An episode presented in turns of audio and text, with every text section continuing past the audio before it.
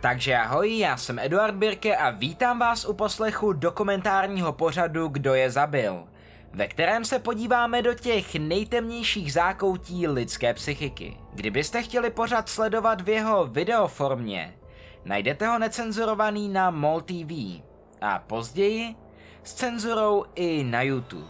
Teď už vám ale přeji příjemnou zábavu a jdeme na to. Je večer a vy se právě vracíte z pozdní přednášky. Celou cestu se snažíte nemyslet na to, jak takhle večer působí prostředí vaší školy strašidelně. Když v tu chvíli vás z přemýšlení vyruší mužský hlas. Jedná se o sympatického mladého muže s rukou v sádře, který se s bolestmi snaží dostat několik těžkých učebnic do auta. Požádá vás o pomoc. Pomohli byste takovému muži a šli s ním k autu? I takhle pozdě večer, i přesto, že už je kolem vás lidu prázdno? A co kdyby se na vás ten muž usmíval a působil charismaticky? Podobný příběh, který jsem vám teďka vyprávěl, byl noční můrou všech vysokoškolských studentek v USA mezi lety 1974 a 1978. Dámy a pánové, já jsem Eduard Birke a dneska se společně podíváme na jeden z nejznámějších případů 70. let minulého století, kdy mladé vysokoškolačky děsilo zlo s lidskou tváří.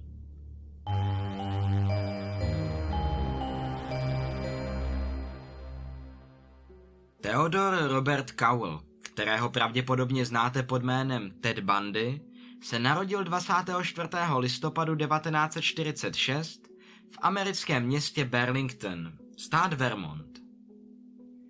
Narodil se 22-leté Eleanor Louise Cowlové, která v tu dobu obývala asilový dům pro svobodné matky. Už z předešlé informace tak můžeme vytušit, že malý Theodor vyrůstal bez otce. I po několika desetiletích stále nemůžeme s jistotou říci, kdo by to vlastně mohl být. Matka Eleanor tvrdila, že se jednalo o zámožného válečného veterána Jacka Worthingtona. Na rodném listu chlapce však stojí jméno bývalého stíhacího pilota Lloyda Marshalla, zatímco jiné doklady a spisy v kolonce otec uvádějí pouze slovo neznámý. Dokonce se v té době mezi rodinou Kaulových spekulovalo, že malý Theodor je ve skutečnosti synem jeho vlastního dědečka, tedy otce Eleanor Kaulové. Na ní se měl totiž dopouštět domácího násilí. K tomu, že by byl chlapec produktem incestu, ale neexistují žádné kloudné důkazy, a proto nám nezbývá nic, než se držet oficiální verze, kterou uznávala samotná Tedova matka. Tedy, že otec jejího dítěte byl bývalý voják, pravděpodobně námořník, se kterým zažila krátkodobý vztah. Krátce po narození se Eleanor i s malým Theodorem odstěhovala do Filadelfie ke svým rodičům, kteří se o dítě starali jako o vlastní. Důvodem bylo, že v době, kdy se Ted narodil, nebylo zcela běžné a společensky vítané, aby se dítě narodilo svobodné mladé ženě. A tak se rodina uchýlila k řešení, kdy přátelům, známým a dokonce i samotnému Tedovi tvrdili, že prarodiče jsou ve skutečnosti jeho rodiče a že Eleanor, jeho matka, je ve skutečnosti jeho sestrou. Pravdu se Bandy dozvěděl až mnohem později. Opět existuje strašně mnoho verzí a nesrovnalostí, jak to ve skutečnosti bylo, Sám Ted když si řekl své přítelkyni, že mu rodný list ukázal jeho bratranec, zatímco později, když byl ve vězení, se svým životopiscům svěřil, že rodný list objevil on sám, až když byl dospělý. To, že Bandy mu rodina lhala o jeho skutečných rodičích, v něm pak v dospělosti vypěstovalo celoživotní zášť ke své vlastní matce.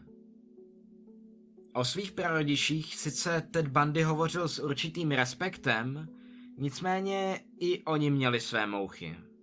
Dědeček Samuel Cowell byl svou rodinou popisován jako násilník a tyran, který mlátil svou ženu a i děti i za ty nejmenší malichernosti.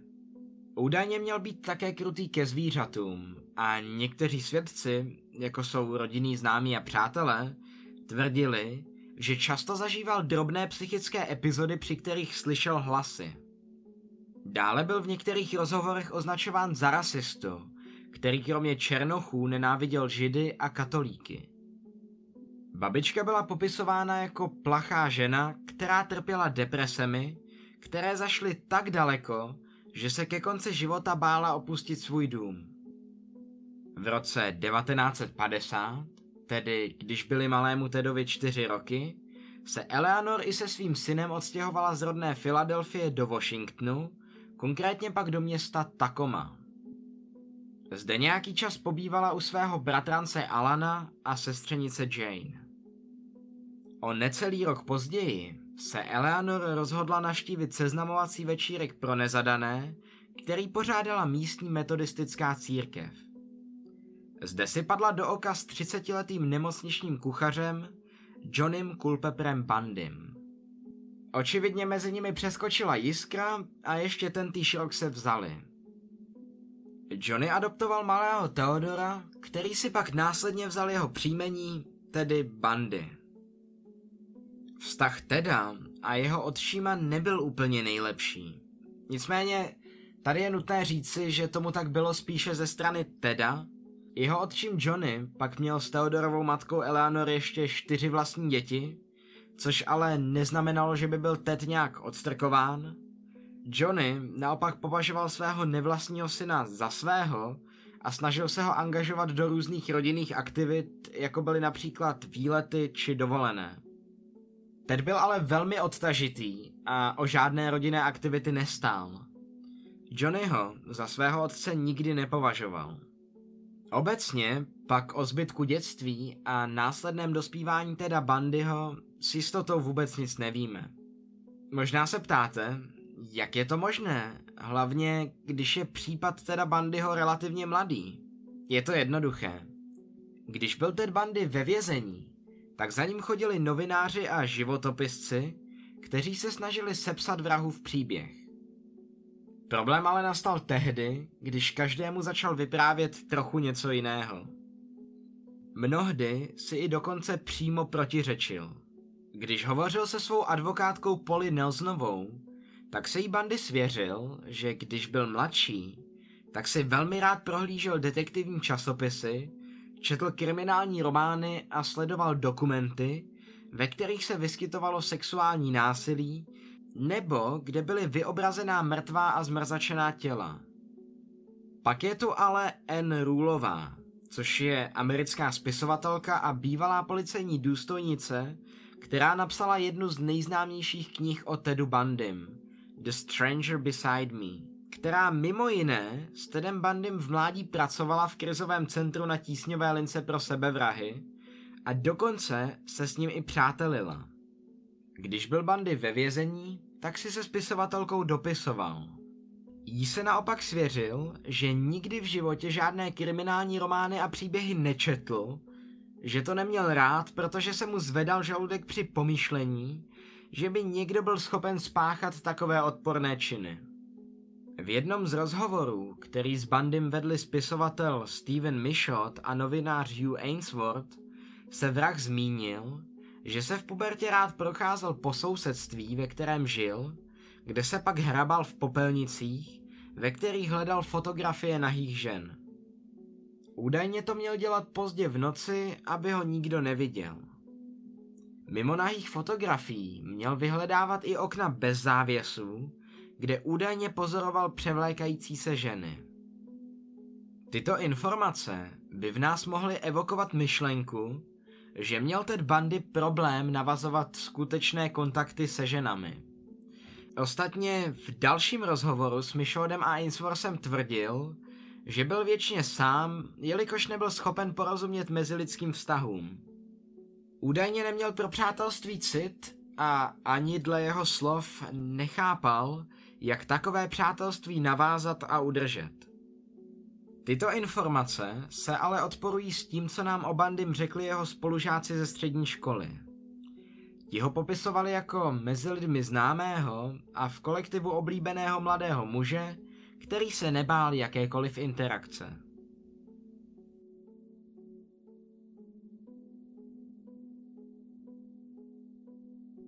Už během let strávených na střední škole Woodrow a Wilsona začal mít bandy problémy se zákonem. Nešlo však o nic tak vážného. Ještě před oslavou 18. narozenin byl Ted Bundy dvakrát policií zadržen za podezření z vloupání a z krádeže automobilu. Jak je ale ve státě Washington běžné, tak oba záznamy byly z trestního rejstříku později vymazány, jelikož se jednalo pouze o drobné přestupky spáchané ještě před dosáhnutím plnoletosti. Druhý Bandyho mladický zločin, který bych tady strašně rád zmínil, je spíše nevšedního charakteru. Ted Bundy miloval sjezdové lyžování. No a jelikož byly lyže a lyžařské vybavení na Bandyho drahé, tak je kradl a následně i padělal lísky na vlek, aby ho jeho oblíbený sport nestál ani korunu. Podle všeho ale nikdy nebyl za krádeže lyží nijak výrazně trestán.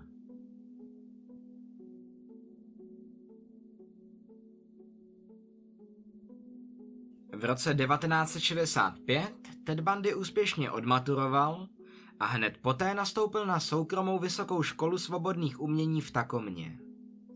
Tam vydržel jeden rok. Poté přestoupil na Washingtonskou univerzitu, kde se rozhodl studovat čínský jazyk. Bylo to proto, že si Bandy vzal do hlavy, že se Čína stane pro západní svět tak zásadní a důležitou, že bude nutné mluvit plynule čínsky, abychom v tomto světě vůbec přežili. Zde na univerzitě se také seznámil se svou první velkou láskou Stefaní Brooksovou. Což je mimochodem pravděpodobně pouze pseudonym, jelikož Bandy při svých vyprávěních často neuváděl skutečná jména. Zájem o čínštinu Bandy mu vydržel necelé dva roky. V roce 1968 začal místo jazyka naštěvovat hodiny urbanismu a sociologie. Ani změna oboru však nepodpořila mladíků v zájem o studium. Místo pokračování školu opustil a začal pracovat na několika místech za minimální mzdu. Kromě práce v tu dobu Ted Bundy velmi rád dobrovolničil, a to zejména v oblasti politiky. Dělal například řidiče a osobního strážce americkému politikovi Arthuru Fletcherovi, nebo v tu dobu pomáhal i při prezidentské kampani bývalého amerického viceprezidenta a guvernéra státu New York Nelsona Rockefellera. A dokonce se v srpnu roku 1968 stal delegátem hlasujícím pro Rockefellera na republikánské národní konferenci v Miami. Nakonec ale volby vyhrál Richard Nixon. V tu dobu Bandyho přítelkyně Stephanie dostudovala a uvědomila si, že by dívka, která má vysokou školu, měla vedle sebe mít vyzrálého, ambiciózního muže, který má pořádnou práci a ví, co od života očekávat. Místo toho měla vedle sebe chlapce, který odešel ze studií, pracoval v několika zaměstnáních, kde dostával minimální mzdu a navíc většinu jeho času zabilo dobrovolnictví, kterému mnoho finančních prostředků také nepřineslo. A tak se Stephanie Stedem rozešla a odstěhovala se domů k rodičům do Kalifornie. Právě relativně bolestivý rozchod by měl být podle psychologů klíčový moment, kdy se v bandy něco zlomilo. Od té chvíle totiž kompletně přehodnotil svůj život a cíle. Zničený rozchodem se Ted Bundy vydal na cestu po Spojených státech.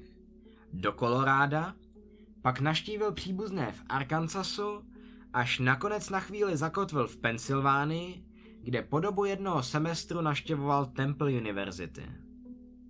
Na podzim roku 1969 se pak vrátil zpátky do Washingtonu, kde Bandy poznal jednu z jeho osudových žen, Elizabeth Klepferovou, která je mezi veřejností spíše známá pod jménem Liz Kendlová. Jednalo se o rozvedenou matku samoživitelku, která pracovala jako sekretářka na Washingtonské lékařské univerzitě. Právě Liz Kendlová je tou ženou, se kterou Ted Bundy udržoval dlouhodobý vztah až do doby jeho prvního zadržení v roce 76. ale to moc předbíhám. Pojďme se vrátit do roku 1970. Začátkem toho roku se Ted Bundy znovu zapsal na Washingtonskou univerzitu, tentokrát na obor psychologie. Zde byl Bundy, tedy dle alespoň profesorů a spolužáků, velmi snaživým a poctivým studentem, kterého si vyučující vážili. Během studií se Bandy opět věnoval dobrovolnické činnosti. Tentokrát ve volebním stanu guvernéra Daniela Evanse. Co bych také rád zmínil, byla jeho práce v krizovém centru na lince pro sebevrahy, kde se seznámil s bývalou policistkou Anne Rulovou, která později napsala Bandyho biografii. Anne Rulová v tu dobu mimochodem Bandyho popisuje jako laskavého, velmi starostlivého a empatického muže. Po absolvování vysoké školy se Ted Bundy opět věnoval politickému angažmá. Dokonce se vypracoval až na asistenta Rose Davise, což byl lídr Washingtonské republikánské strany. A dokonce byl Bundy později na základě doporučení bývalých vyučujících přijat na právnickou fakultu Utahské univerzity. Tedova kariérního postupu si všimla i jeho bývalá přítelkyně Stephanie Brooksová, která se o něj začala znovu zajímat. Stephanie už totiž před sebou neviděla jen chlapce bez budoucnosti, ale vystudovaného profesionála, který je na začátku své právnické a politické kariéry. Jenže v tu dobu už Bandy chodil s někým jiným, s již zmiňovanou matkou samoživitelkou Liz Kendlovou. Co myslíte? Řekl Ted Bundy, že nemá zájem? Že už se snad s někým výdá? Omyl.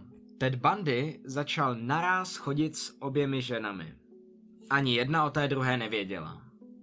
Bundy úspěšně pendloval mezi ženami, aniž by to kdokoliv tušil. Stephanie Brooksová začala mít naději.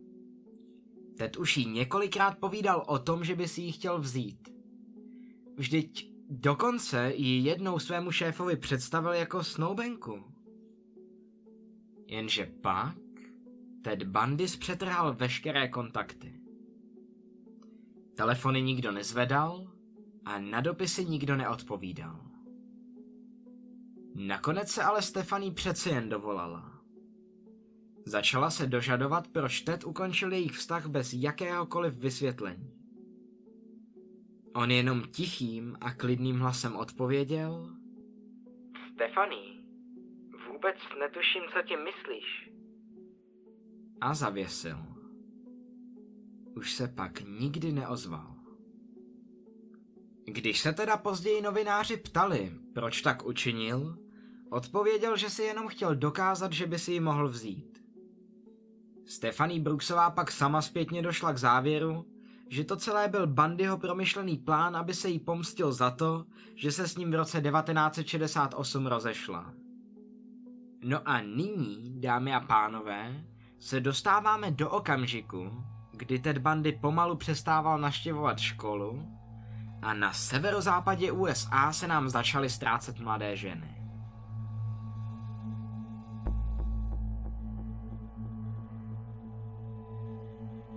Popravdě, abych byl upřímný, tak ani po více než 30 letech nevíme, kdy přesně začal Ted Bundy vraždit. Stejně jako v příbězích o jeho mládí, říkal každému úplně něco jiného. Své obhájkyně tvrdil, že poprvé vraždil v roce 1971, tedy v době, kdy mu bylo 25 let, ale o dva roky předtím se prý pokusil unést jednu mladou ženu, což se mu nakonec nepovedlo. Nicméně, když s Tedem Bandym hovořil psycholog, který s ním strávil více než 100 hodin vyslýcháním, tak se vrah přiznal, že zabil dvě mladé dívky během návštěvy příbuzných v roce 1969. Kromě toho existuje i spousta hypotéz, teorií a dokonce i nepřímých důkazů, že Bandy zabíjel už během puberty, Konkrétně to mělo být ve věku 14 let. Mělo se jednat o vraždu, nebo přesněji o zmizení, osmileté Anne Mary Berové. Abych vám případ trochu více přiblížil, tak se jednalo o dívenku, která 31. srpna 1961 zmizela ze svého pokojíčku.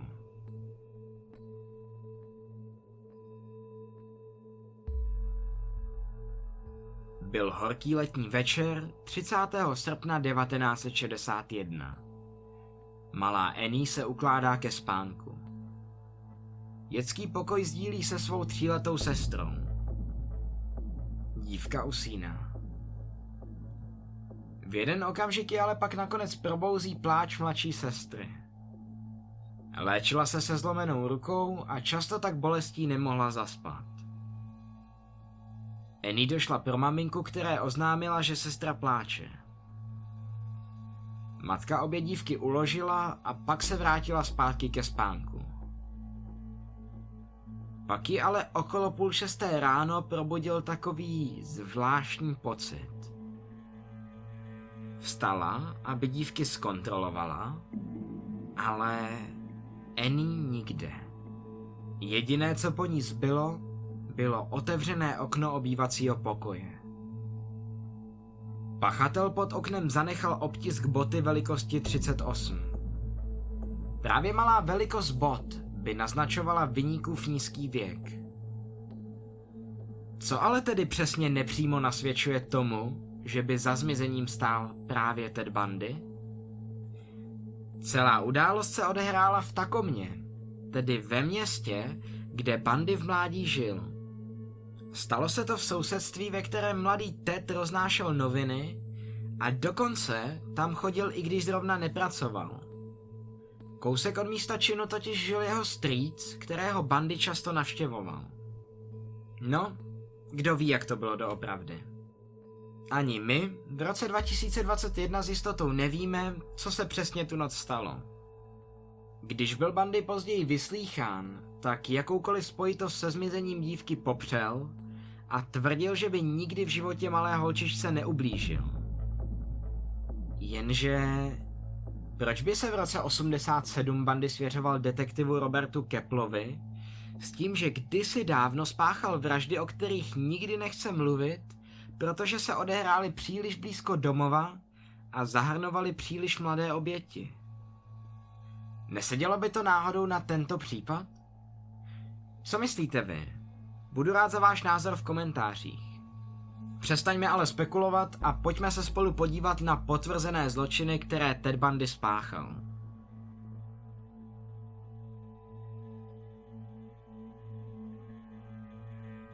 Píše se rok 1974, což je doba, kdy bylo Bandymu 27 let. Do té doby dle oficiálních zdrojů nikoho nezabil. Prý to tak bylo z důvodu, aby se pořádně naučil na místech činu nenechávat žádné usvědčující forenzní důkazy.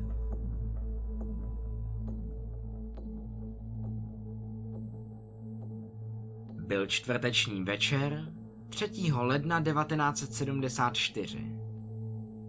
18-letá studentka Washingtonské univerzity v Seattle, Karen Sparksová šla domů ze školy. V ulici naproti u prádelny postával muž, který si dívku prohlížel. Karen si ho nevšímala a šla domů. Doma vytáhla učebnice a až do brzkých ranních hodin se učila na blížící se zkoušky.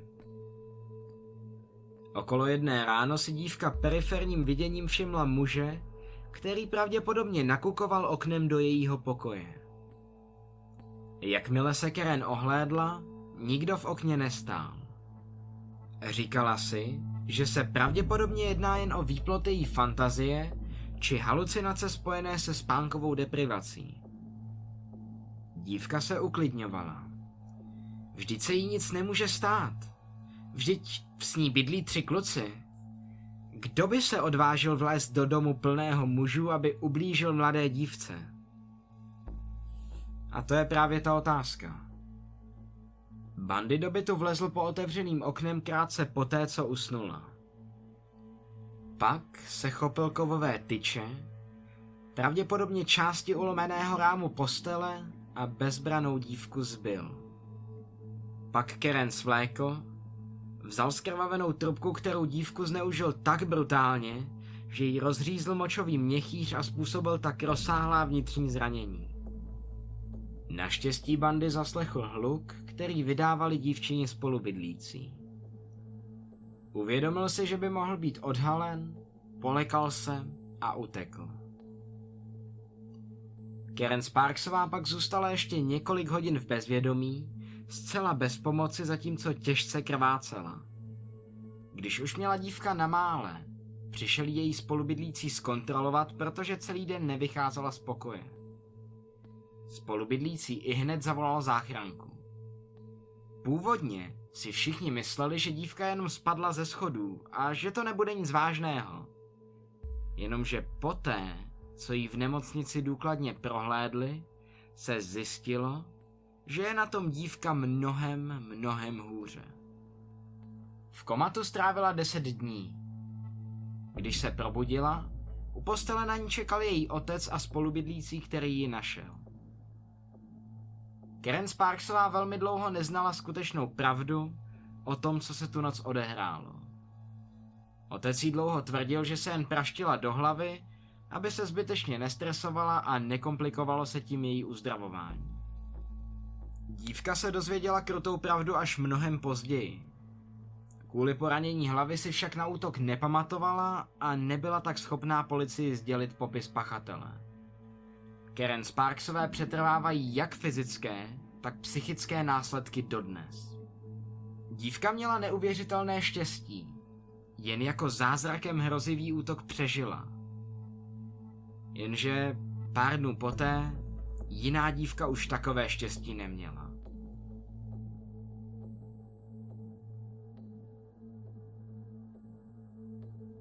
Linda N. Healyová vyrůstala se svými rodiči v Seattlu. Kromě toho, že byla dle svého okolí velmi atraktivní, byla také velmi chytrá a ambiciozní. V roce 1970 nastoupila na Washingtonskou univerzitu, kde se věnovala studiu psychologie. Jejím největším cílem bylo pomáhat dospívajícím dětem s mentálním postižením a psychickými poruchami. Kromě toho v tu dobu pracovala jako reportérka počasí pro místní rozhlasovou stanici. V roce 1974 měla 21-letá Linda úplně vše. Byla samostatná, bydlela s hrskou svých nejbližších přátel, měla práci, kterou milovala a dokonce měla tento rok končit vysokou školu. Je čtvrteční večer 31. ledna 1974. Linda a její přátelé sedí na pivu v příjemné hospůdce u Danteho. Odchází však o něco dříve než ostatní, aby ještě zavolala svému příteli. Okolo půl dvanácté večer si po telefonátu skočila popovídat se svou spolubydlící. Za půl hodiny pak odešla spát. A to bylo naposled, co Lindu spatřili živou. Následujícího rána v 5.30 zvonil budík. Nepřestával zvonit. Linda by ho v tu dobu ale dávno vypla. Spolubydlící Barbara Litlová vstala z postele a šla zkontrolovat, jestli je Linda v pořádku. Nikde nikdo. Linda asi jenom vstala dřív, aby byla brzo v práci a zapomněla vypnout budík, pomyslela si Barbara. Jenže pak domů volala vedoucí rádia a ptala se, proč se Linda v ten den neobjevila v práci. To už u spolubydlících zbudilo obavy. Když pak zmeškala i rodinou večeři, bylo téměř jasné, že se děje něco vážného. Dívčina rodina i spolubydlící se rozhodli po zmizelé dívce pátrat. Prohlédli její pokoj a našli krvavé skvrny na povlečení a noční košile. Poté, co zjistili, že je zadní vchod do domu odemčený, zavolali policii. Během vyšetřování se policie dlouho nemohla rozhodnout, zda vyšetřují zločin a nebo útěk z domova. Dívčin pokoj byl čistý a netknutý. Teda až na krvavé skvrnky na povlešení a noční košile. No a právě krvavý límeček noční košile policii vedl k tomu, aby případ vyšetřovala jako zločin. Problém byl ale ten, že kromě límečku a povlečení neexistovaly žádné důkazy, kterých by se dalo chytit. Co se pravděpodobně stalo, bylo to, že se bandy do domu dostal otevřeným zadním vchodem. Vešel do pokoje dívky, kde jí zbyl do bezvědomí a odnesl pryč. Lepku pohřešované našli vyšetřovatelé až o rok později v lese u Taylor Mountain, oblast King County, stát Washington. Ted Bundy žil od dívky jenom tři ulice.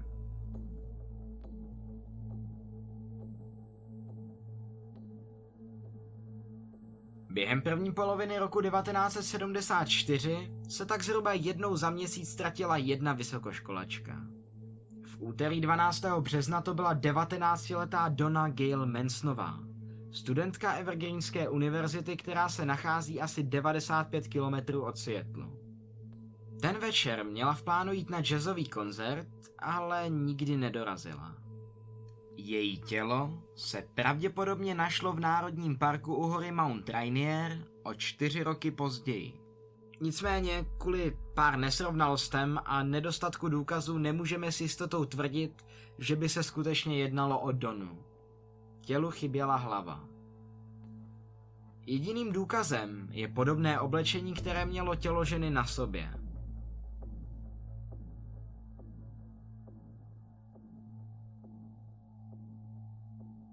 Ve středu, 17. dubna 1974, zmizela studentka Central Washington State College, která se nachází asi 175 km jihovýchodně od Seattle, 18-letá Susan Elaine Renkortová. Podle dvou svědkyň se to stalo ve chvíli, kdy šla dívka ten večer na kolej.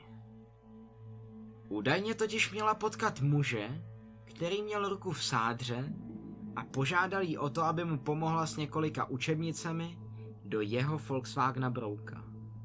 Podle jiné svědkyně byl muž s rukou v sádře, který řídil popisované auto, v kampusu spatřen už tři dny předtím. Tady chci jenom zdůraznit, že Ted Bundy nebyl doopravdy zraněný. Ta sádra na ruce sloužila jako prostředek ke vzbuzování lítosti.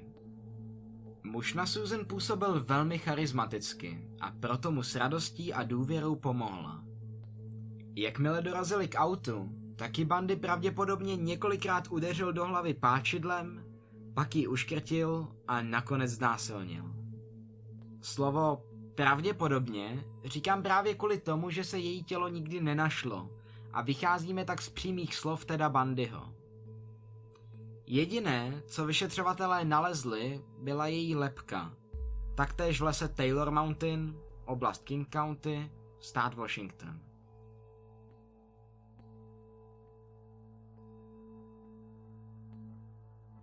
Ani ne za měsíc, 6. května, zmizela 20-letá Roberta Kathleen Parksová. Tentokrát se to ale nestalo ve státě Washington, ale ve státě Oregon v kampusu Oregonské státní univerzity přibližně 400 km od Seattle.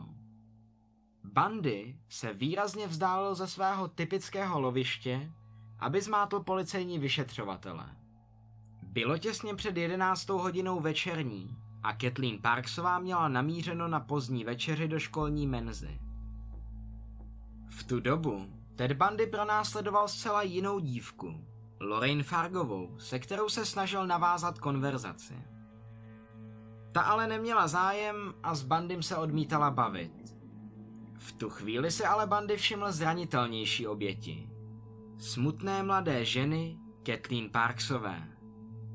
Kathleen v tu dobu údajně trpěla depresemi a měla problémy s alkoholem. Ted Bundy si všiml, že je dívka smutná a osamělá. Chvíli ji následoval, až si nakonec ke slečně přisedl ve školní jídelně. Představil se jako student univerzity, její spolužák a začal s ní konverzovat. Řekl jí, že si všiml, že zrovna není úplně veselá a navrhl jí, že by mohli skočit někam na skleničku a nabídl jí svou společnost, aby se mohla z problémů, které jí v tu chvíli tížily, vyspovídat. Kathleen souhlasila a šla s vrahem do auta. Společně pak odjeli na odlehlé místo, kde mladé dívce poručil, aby se svlékla do naha. Poté ji znásilnil. Po aktu ji bandy odvezl k hoře Taylor Mountain, kde ji opětovně znásilnil a pak zabil.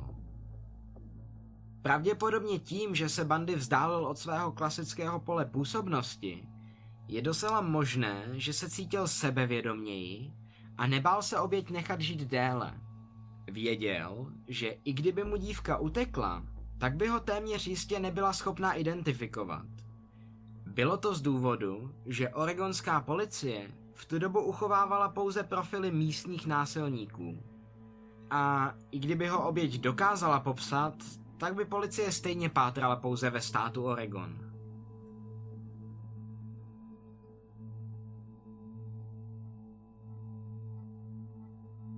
Další vražda se pak stala na přelomu května a června téhož roku.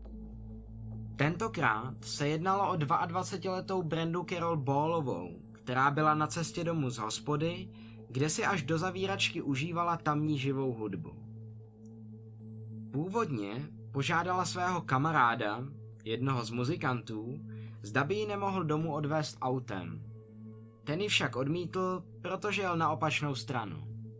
Nicméně, dle některých svědků, si Brenda odvoz rychle zařídila. Nabídl ho hnědovlasý muž se sádrou na ruce.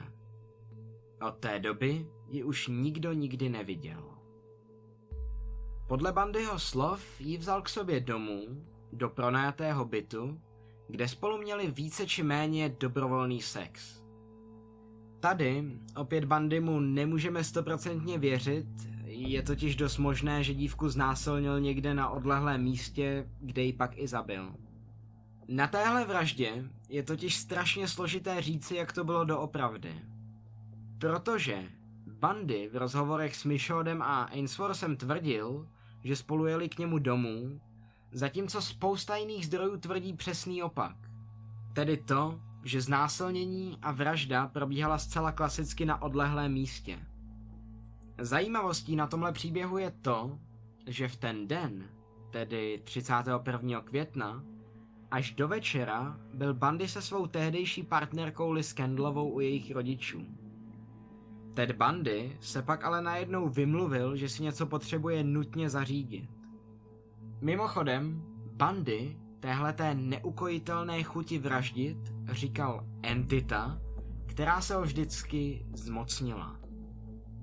Detektivové z policejních oddělení King County a Seattle začali být v tu dobu čím dál tím více znepokojení. Začaly se jim hromadit případy o zmizelých studentkách, ale neměli žádné pořádné důkazy. Jediné, co měli, byl fakt, že všechny pohřešované ženy byly mladé studentky vysokých škol s dlouhými vlasy a pěšinkou uprostřed. Pak se ale stala vražda, která celý tenhle ten případ zmedializovala a mladé ženy tak alespoň věděly, na co si dávat pozor.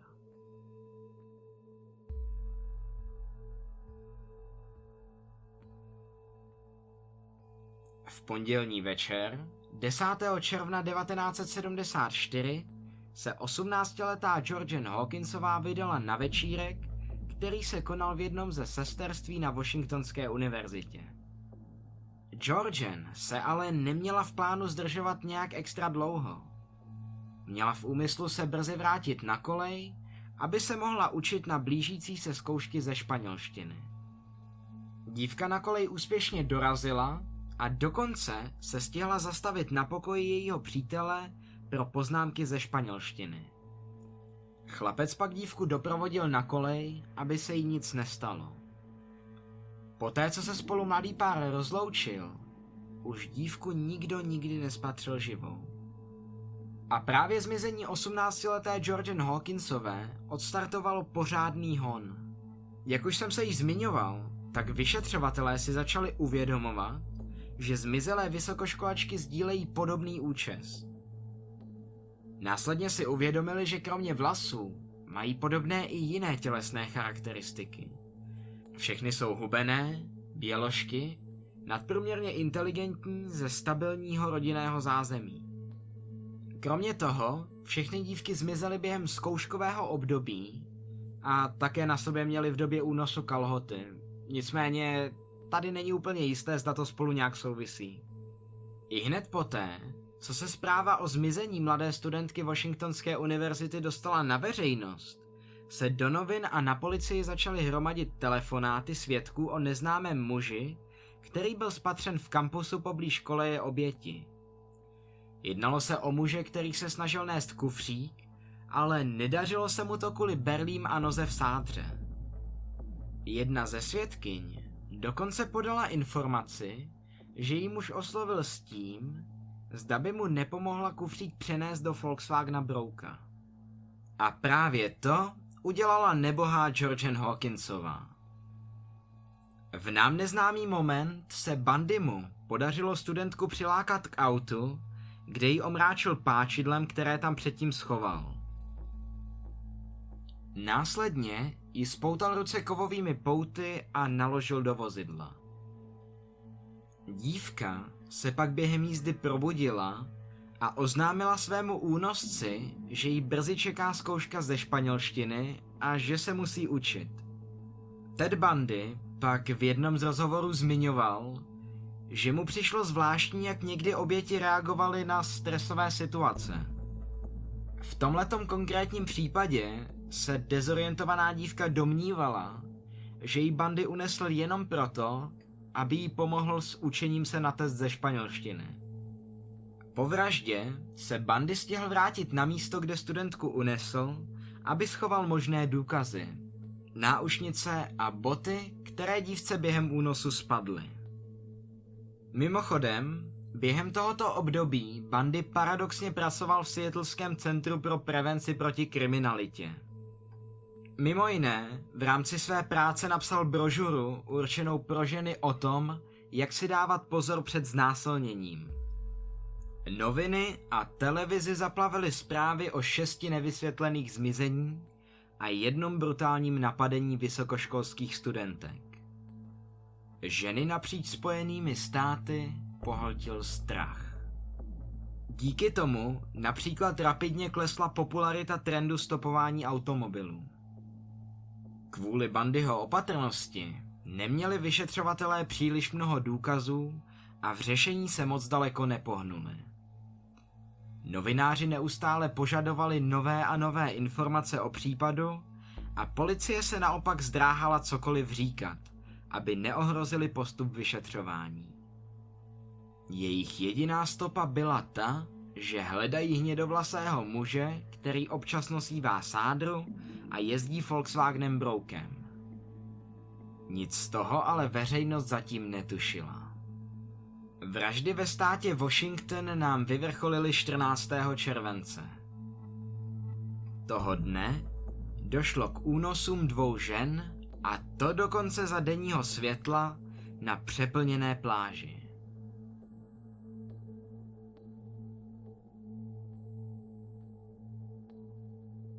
Státní park u jezera Samamiš, přibližně 30 kilometrů od Seattlu. Mladý atraktivní muž, oděný v oblečení na tenis, přichází na pláž. Skupince pěti žen se představuje jako Ted. Po krátkém povídání ženy Ted poprosí, zda by mu některá z nich nemohla pomoci dostat plachetnici z jeho přívěsu na vodu. On sám to udělat nemůže. Má zraněnou ruku v šátku. Čtyři ženy teda odmítají. Pravděpodobně slyšeli, že by neměli chodit mimo dosah lidí s cizími muži. Jenže jedna z nich souhlasí a jde s ním na daleké parkoviště. Žena si v tu chvíli uvědomuje, že je parkoviště příliš daleko od vody a také to, že u auta se nenacházel žádný přívěs s lodí. Následně vrahovi utíká. Tady bych vám moc rád sdělil, že se bandy urazil a odjel domů. Ale není tomu tak. Vrátil se na pláž, kde potkal 23-letou Janice N. Otovou. Ta jeho příběhu uvěřila. Asi o čtyři hodiny později se Bandy na pláž vrátil. Tentokrát na něj narazila 19-letá Denise Mary Náslundová. Ta si užívala rodinný piknik na pláži. Měla v plánu odskočit si na toaletu. Nikdy tam nedošla. V jednom z rozhovorů bandy prozradil, že v době, kdy unášel Denise Náslundovou, byla jeho předešlá oběť z toho dne, Janice Otová, ještě naživu. Údajně měl dívky nutit, aby se jedna z nich koukala na to, jak vraždí tu druhou. Nicméně v den své popravy bandy tento příběh popřel. V ten den ale s párům teda bandy ho uniklo pět žen. Víte, kam tím mířím? Přesně tak. Policie získala detailní popis vraha. Letáky z jeho podobiznou tak vysely na každém rohu Seattlu a přilehlého okolí, byl vytištěn v každých novinách a večer byl ukázán v hlavních spravodajských relacích lokálních televizních stanic. Ten večer ho v televizi poznala jeho partnerka, Liz Kendlová. Ta si nebyla jistá a tak nějak v hloubi duše doufala, že je její přítel nevinný. Pak jí to ale nedalo a svého milého udala. Respektive ho nahlásila na telefonní lince vyšetřovatelů jako možného podezřelého. Kromě Liz, Bandy ho poznala ještě N. Rulová, spisovatelka, která o něm napsala knihu. Nicméně v tu dobu to byla jeho bývalá kolegyně z krizové linky, následně jeho současný kolega a pak i jeden z jeho bývalých vyučujících na univerzitě, kteří taktéž informovali policii. Tady ale náš příběh nekončí. Policie v tu dobu dostávala více než 200 typů denně. A navíc jim přišlo velmi nepravděpodobné, že by se zločiny mohl mít něco společného vysokoškolák s politickým angažmá bez jediného prohřešku. A hlavně měl stálý vztah a staral se o dítě. V srpnu roku 1974 se Bandy přihlásil na práva na Utahské univerzitě. Kvůli škole se tak přestěhoval do hlavního města státu Utah, Salt Lake City. Jeho partnerka Liz Kendlová zůstala s dcerou v Seattlu kvůli práci. Tady je nutné zmínit, že Ted Bundy nebyl úplně ukázkovým přítelem. Vztah na dálku úplně z Bandyho strany nefungoval a několikrát svou přítelkyni podvedl. Nicméně neodbíhejme od tématu. S přestěhováním teda Bandyho se přesunulo i jeho vražedné pole působnosti. Hned 2. září znásilnil a uškrtil dodnes neidentifikovanou stopařku v sousedním státě v Idahu. Její tělo pak hodil do řeky.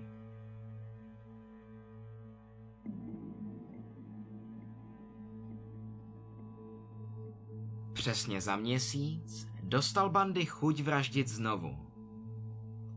Tentokrát si svou sexuální agresi vybil na pouze 16-leté Nancy Wilcoxové, která si ze školy odskočila koupit žvíkačky.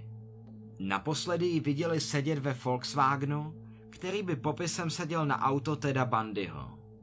Tělo se nikdy nenašlo. Ostatně Nancy Wilcoxová nebyla jedinou jeho takto mladou obětí. 18. října se stal další zločin. Tentokrát se tak stalo v malém tichém mormonském městečku Midvale, kde bandy unesl dceru šéfa místní policie, 17-letou Melisu N. Smithovou. Dívka zmizela krátce poté, co se měla setkat se svou kamarádkou v místní pizzerii. Její nahé tělo bylo nalezeno o devět dní později v horách, daleko od Midvale.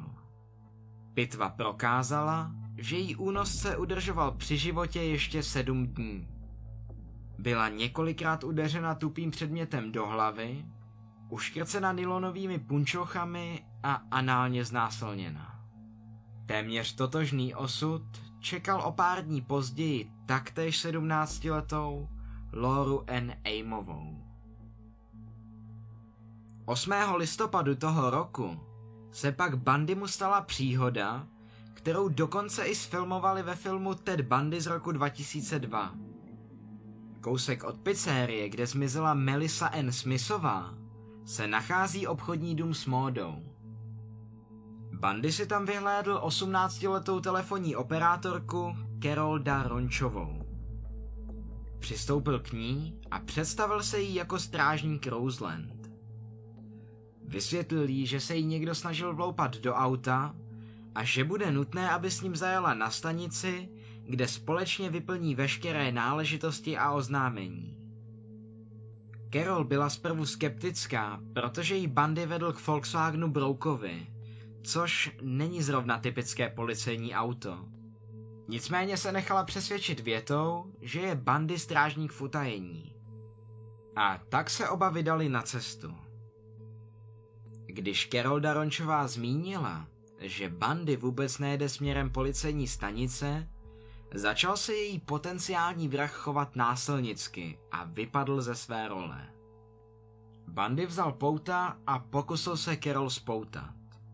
Dívka se vehementně bránila a Bandy tak ve zmatku během souboje za jízdy umístil obě pouta na stejné zápěstí. Díky tomu měla Carol ruce volné a mohla si tak otevřít dveře auta a vyskočit. Podařilo se jí utéci.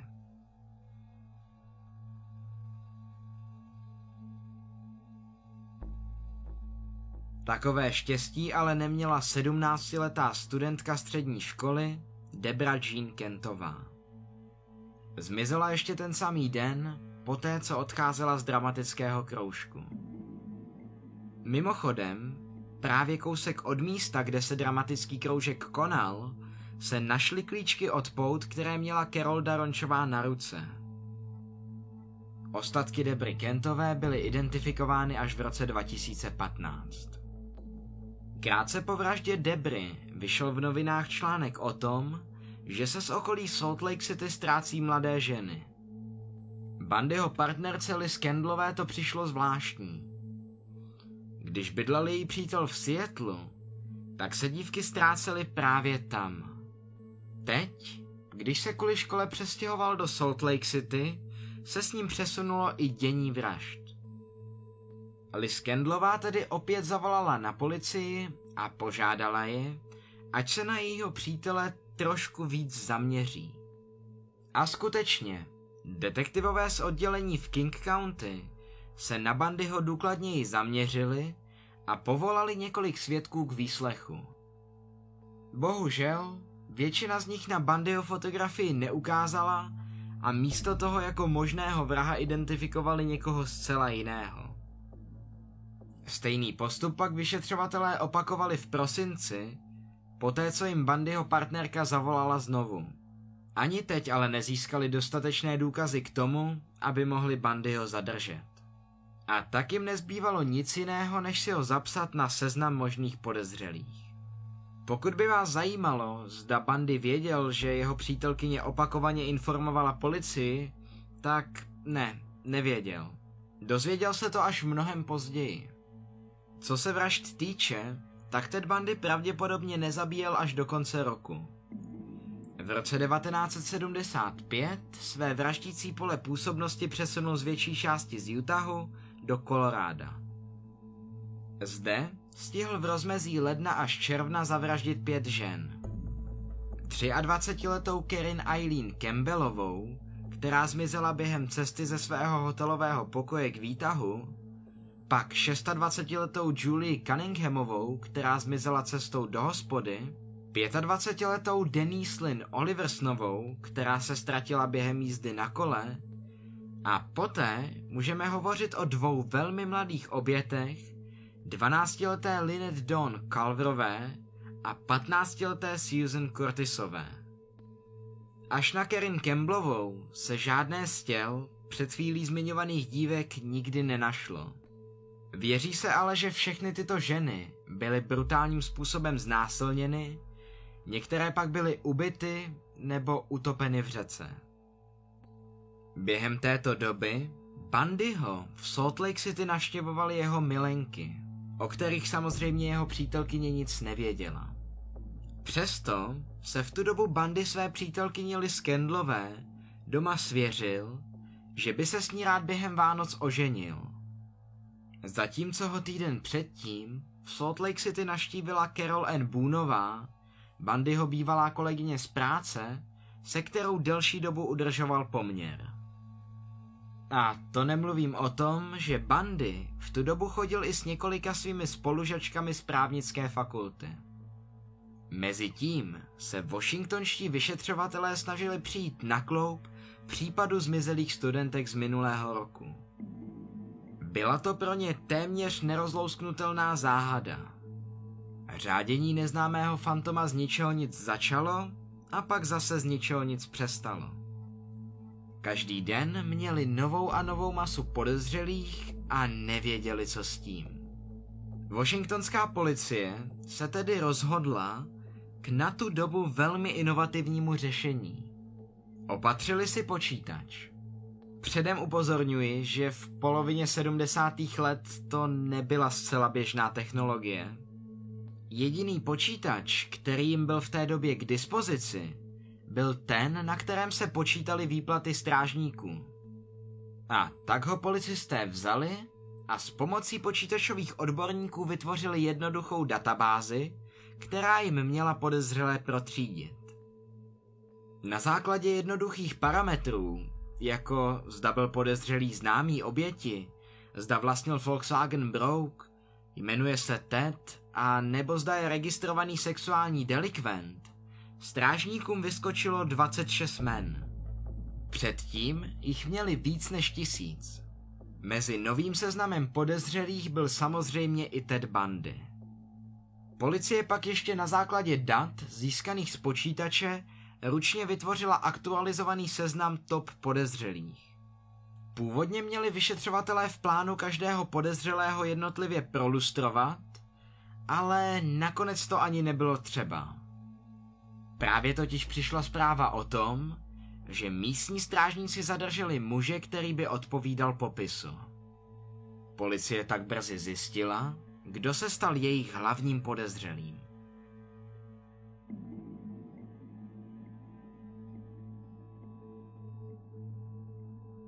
16. srpna 1975 se Ted Bundy několik hodin před úsvitem vydal na lov. Ve svém Volkswagenu projížděl ulicemi předměstí Salt Lake City. Podezřelého auta si všiml strážník dálniční policie Bob Hayward. Jakmile Bandy zahlédl policejní auto, snažil se ujet. To se mu však nepovedlo a Bandy nakonec zastavil. Když strážník auto prohledal, všiml si několika zvláštních věcí. První byla ta, že vozidlo mělo odmontované sedadlo spolujezdce, které bylo položeno na zadních sedačkách. Když se pak policista poohlédl v zavazadlovém prostoru a v přihrádce u spolujezdce, našel lyžařskou kuklu, kuklu vyrobenou z dámských punčoch, páčidlo, policejní pouta baterku, provazy, rukavice, šperhák a spoustu dalších věcí, které by vám mohly připomínat výbavu každého dobrého zloděje či vraha. Když se strážník začal vyptávat, co jsou věci v kufru auta zač, tak se Bandy začal vymlouvat, že kuklu má na lyžování, pouta prý našel v popelnici, no a ty ostatní věci, to jsou přece jenom běžné domácí potřeby. Výmluvy nezabrali. Policie směla zadržet Bandyho pouze na pár hodin. Do té doby museli získat hmotné důkazy, jinak by měl Bandy nárok na propuštění. A proto se hned poté policie vydala do Bandyho jutachského bytu. Našla tam například knížku Průvodce po kolorádských horách se záložkou u článku o hotelu Wildwood Inn – ze kterého zmizela Karen Eileen Campbellová. Dalším zajímavým nálezem byla brožura střední školy, na kterou chodila jedna z vrahových předešlých obětí, 17-letá Debra Jean Kentová. Pokud by vám toto jako důkaz bohatě stačilo, tak vás bohužel musím zklamat. Jako přímý důkaz se žádná z nalezených věcí nedala brát, A tak byl Ted Bundy propuštěn. Kdyby se policie porozhlédla v bytě ještě trochu důkladněji, možná by nalezla skutečný přímý důkaz. Kolekci polaroidových fotografií mrtvých obětí. Tu Bandy hned po svém propuštění zničil. I přes Bandyho propuštění ho policie stále hlídala. Mezitím hlavní vyšetřovatel případu, detektiv Jerry Thompson, vyrazil do Seattlu, kde vyslechl Bandyho partnerku Liz Kendlovou. Ta policii sdělila, že těsně předtím, než se Bandy vydal za studiem do Utahu, našla v jejím domě a Bandyho bytě pár věcí, u kterých se nemohla dopátrat, k čemu je vlastně mají. Jednou z takových věcí byly právě například berle, pytel sádry, chirurgické rukavice a nebo třeba sekáček na maso, který nikdo nikdy nevyužil k vaření. Podobný nůž pak měl Bandy i v autě v přihrádce u spolujezdce. Dále se Bandyho přítelkyně přiznala, že měl její přítel neuvěřitelné dluhy a že ho podezírala z toho, že všechny cenosti, které kdy vlastnil, ukradl. Tady konkrétně zmiňovala příběh o tom, kdy se svého partnera ptala, kde sehnal novou televizi a stereo. Na Češí bandy hrubě napomenul větou Jestli o tom někdy někomu řekneš, tak ti kurva zlomím vás. Kromě toho se zmínila o tom, že se na ní Ted velmi naštval, když se rozhodla změnit účes a ostříhala si vlasy. Původně je měla dlouhé s pěšinkou uprostřed. Co se nevysvětlitelného chování týče, tak říkala, že se sem tam stávalo, že ji občas uprostřed noci probudilo to, jak si ji její přítel v noci prohlížel pod peřinou s baterkou.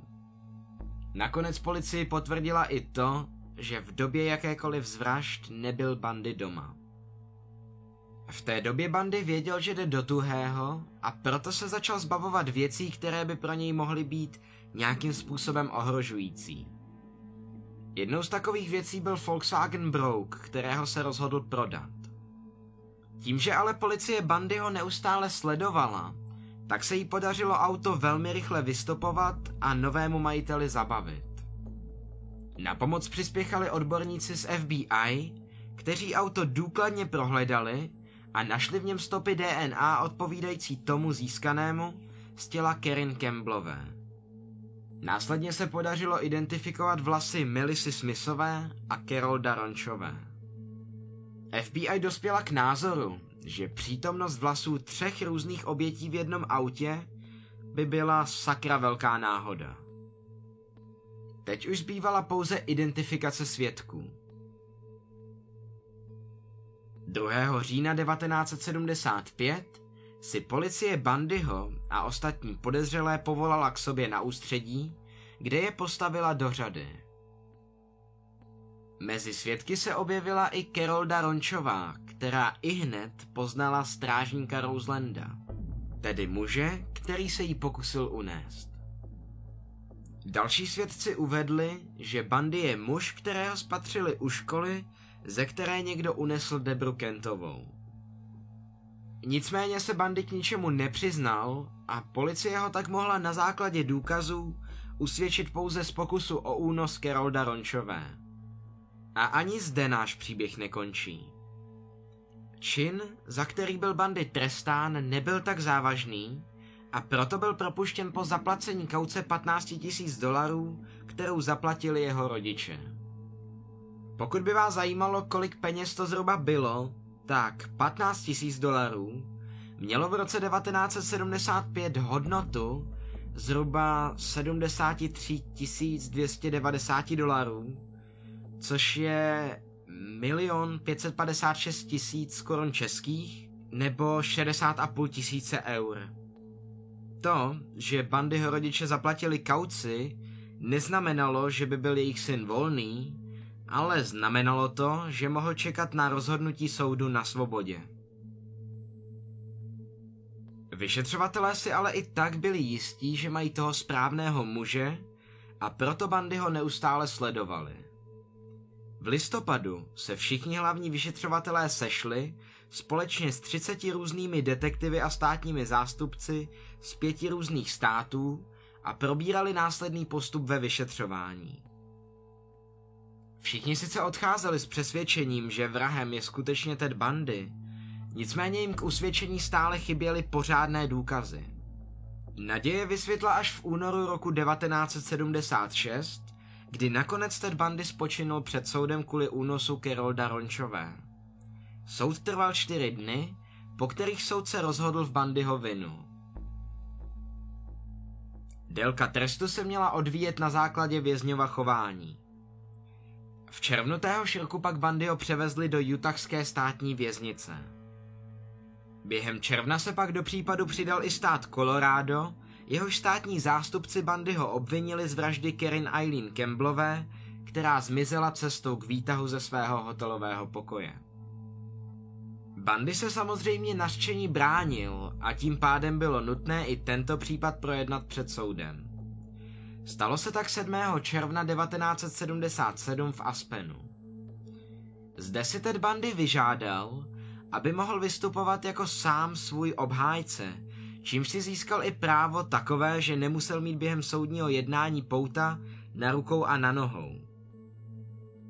Během přestávky se pak Bandy zeptal, zda by mohl do soudní knihovny, kde by si mohl svůj postup obhajoby ještě lépe promyslet a prostudovat.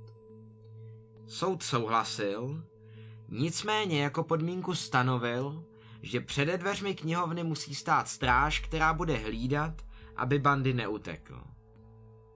Bandy ale neměl v plánu odejít dveřmi. Místo toho si otevřel okno a skočil z druhého patra dolů na zem. Během pádu si sice poranil kotník, ale tomu nějak výrazně nebránilo v tom hned utíkat dále. Než stihla policie zareagovat, podařilo se Bandymu uprchnout až nahoru Aspen, kde narazil na loveckou chatu, do které se vloupal a kde také ukradl nějaké jídlo, loveckou pušku a převlékl se. Po noci strávené v chatce následujícího dne se Bandy vydal do městečka Crestbad. Nebo alespoň to měl v plánu. Ted Bundy se totiž během cesty ztratil v lese, kde bezcílně bloudil dva dny. 10. června pak hladový narazil na obytný přívěs u jezera Maroon Lake, které se nachází asi 16 km jižně od Aspenu. Do přívěsu se podobně jako do chaty vloupal, aby nabral nějaké zásoby. Kvůli Bandyho dezorientovanosti se místo do plánované destinace vydal opět do Aspenu, kde jen tak tak unikl pátracím skupinám, které ho hledali v okolí. O tři dny později pak Bandy ukradl auto, ale stejně daleko nakonec nedojel. Kvůli nevyspání, hladu a bolavému kotníku řídil dost neohrabaně čehož si všimla policie, která Bandyho zastavila. Ted Bandy byl na útěku 6 dní. Útěk tedy nevyšel a Bandy byl opět zavřený. Tentokrát ve věznici Greenwood Springs, kde Ted Bandy pobýval nějaký čas před soudním procesem. Zde Bandymu, jak přátelé, tak jeho právníci radili, aby se trval a nevymýšlel brikule, a to z jednoho prostého důvodu – Důkazy proti Bandymu byly velmi slabé a ve spoustě případech mu spíše i nahrávali. Kdyby Bandy skutečně počkal, tak je velmi pravděpodobné, že by si odseděl podstatnou část trestu za únos Kerolda Rončové a nakonec by byl zproštěn viny. Ted Bandy by teď klidně mohl být na svobodě. Ale ne. Místo toho začal spřádat nový plán útěku. Bandymu se ve vězení podařilo výměnou s ostatními vězni získat plány půdorysu věznice a ostří ruční pilky. Dále se mu zvenčí, pravděpodobně díky jeho milence Carol N. Boonové, podařilo propašovat a nastřádat 500 dolarů v hotovosti. Dneska, když to přepočítáme, tak by to bylo přibližně 2238 dolarů, což je přibližně 48 tisíc korun nebo 1850 eur. Během večerů, Kdy se ostatní vězni sprchovali, se bandy mu podařilo vyřezat do stropu díru o rozměru žádná celá 0,93 metrů čtverečních, která vedla do potrubního prostoru. Dále se mu podařilo za velmi krátký čas zhubnout 16 kg, aby se dokázal dírou prorvat. Ted Bundy ale neutekl hned.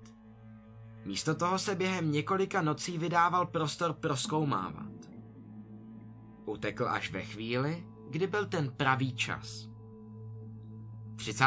prosince byla většina zaměstnanců na vánoční dovolené a věznice proto fungovala pouze ve velmi omezeném provozu. Bandy si během Vánoc napůjčoval hromadu knih.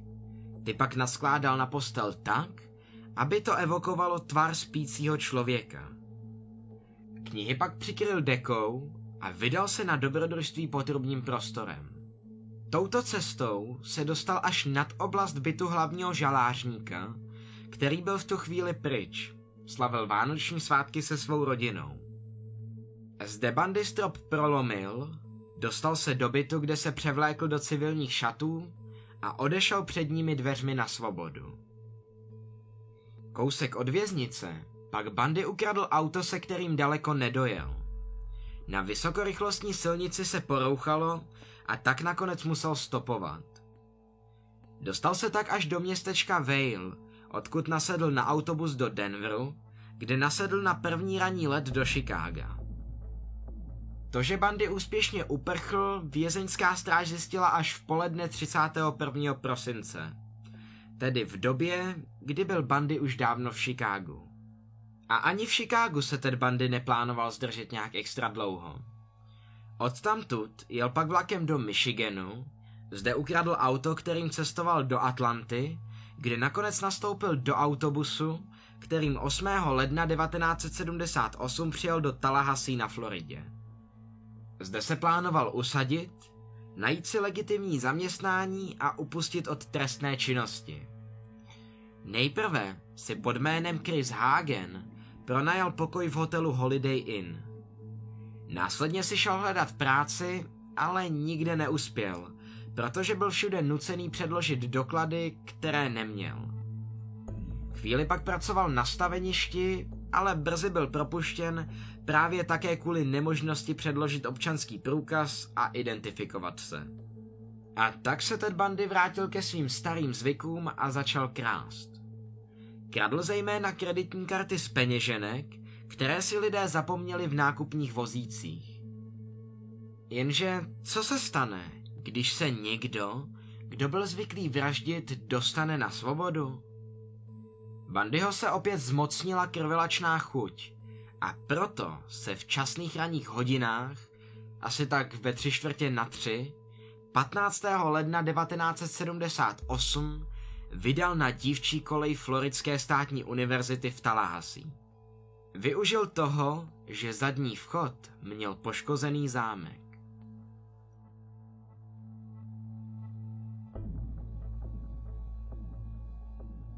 Nejprve vešel do pokoje 21-leté Margaret Bowmanové, kterou zbyl kusem dřeva na topení. Následně ji uškrtil nylonovými punčochami. Hned poté se přesunul do pokoje 20-leté Lizy Leviové, kterou taktéž zbyl, uškrtil, utrhl jednu bradavku a pak se velmi hluboce zakousl do její levé hýždě. Nakonec jí znásilnil lahví laku na vlasy. Potom se přesunul do vedlejšího pokoje dvou dívek, Ketty Kleinerové a Karen Chandlerové. Bandy oběma dívkám zlomil čelist a vymlátil několik zubů. Jedné také zlomil prst a způsobil těžký otřes mozku. Druhé poranil rameno. Pak ale Bandy spatřil v oknech světlomety přijíždějícího automobilu, ty ho vystrašili a on utekl. Dívky tak naštěstí útok přežily. Zvláštní je, že během těchto čtyřech útoků Nikdo z přítomných svědků nic neslyšel. Ted Bundy tak nepozorovaně unikl a mohl se tak o osm ulic dále vloupat kuchyňským oknem do bytu studentky a začínající tanečnice Cheryl Thomasové, které vykloubil rameno zlomil čelist a na několika místech poškodil lepku. Poté, co se bandy vyřádil, utekl stejnou cestou, kterou přišel. Domníval se, že je Cheryl mrtvá. Dívka ale útok přežila. Bohužel, kvůli velmi rozsáhlým zraněním hlavy, dívka ohluchla a objevily se u ní i vážné problémy s motorikou a rovnováhou. To navždy ukončilo její taneční kariéru.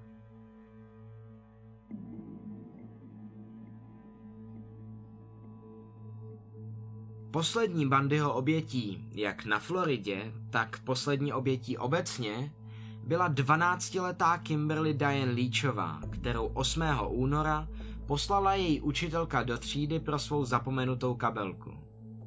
Nikdy se za učitelkou nevrátila. Její tělo bylo nalezeno o sedm týdnů později v prasečáku kousek od státního parku Savannah River. Dívka byla zneužita a podříznuta. V ten samý den se vrah pokoušel v přestrojení za hasiče unést 14-letou Leslie Parmentrovou. Tu ale stihl zachránit její starší bratr, který bandy ho slovně odpálkoval.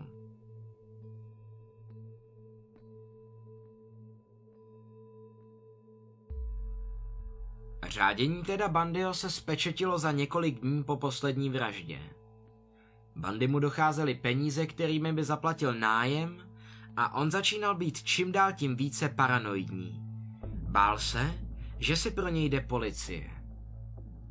Ukradl proto auto a vydal se opět na útěk napříč spojenými státy. O tři dny později ho asi hodinu po půlnoci na dálnici zastavila policie, která poznala kradené vozidlo.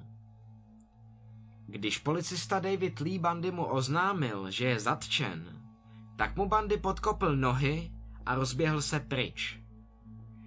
Strážník varovně vystřelil a vydal se za Bandym. Nakonec byl vrah povalen na zem, načež následoval souboj o policistovu zbraně. Bandy ale kvůli nedostatku spánku nebyl zrovna v kondici, kdyby se dokázal prát a prohrál. David Lee teda Bandyho zatkl. Při prohledání kradeného vozidla byly nalezeny tři odcizené občanské průkazy studentek Floridské státní univerzity, 21 kradených kreditních karet a ukradený televizor. Strážník David Lee v tu dobu ani netušil, že zatkl možná toho nejhledanějšího muže v zemi. Ted Bundy nakonec stanul před soudem v červnu roku 1979. Bylo to hlavně za útoky na dívčí koleji Floridské státní univerzity v Tallahassee. Jednalo se o mediálně velmi propíraný případ, kterému přihlíželo 250 reportérů z celého světa. Jednalo se o první takový soud vysílaný po celém USA. I přesto, že měl bandy přidělené obhájce, trval na tom, že se bude většinu procesu hájit sám – už od začátku se snažil celý soudní proces označit za justiční omyl, podvod či dokonce za spiknutí proti němu samotnému. Poté se ale bandy umoudřil a začal s obhájci a státními zástupci spolupracovat. Společně vytvořili smlouvu, při které se měl bandy šanci přiznat k vraždám studentek na koleji, Lizy Leviové a Margaret Bowmanové. Přiznání by mu zaručilo pevný trest podobě 75 lety za mřížemi. Pro obě strany to bylo velmi výhodné. Pro státní zástupce by to znamenalo, že vrah by byl za mřížemi, no a pro Bandyho to zase znamenalo vyhnutí se trestu smrti a navíc by mohl po několika letech, po té, co se nenalezené ostatky obětí rozloží a svědci dle Bandyho slov zemřou, zažádat o podmínečné propuštění. Nakonec ale bandy z této umluvy couvnul, protože by to znamenalo, že se musí před celým národem postavit a prohlásit, že je vinen. A to prostě nedokázal. Soud tak musel Bandyho usvědčit na základě hmotných důkazů. Nejprve bylo přivoláno několik svědků, kteří Bandyho v tu noc viděli, jak se pohybuje v oblasti dívčích kolejí a drží v ruce kus dřeva. Druhým Tím největším důkazem byly ale Bandyho zuby. Pokud si vzpomínáte, tak jsem zmiňoval to, že Bandy svou oběť, Lizu Leviovou, pokousal.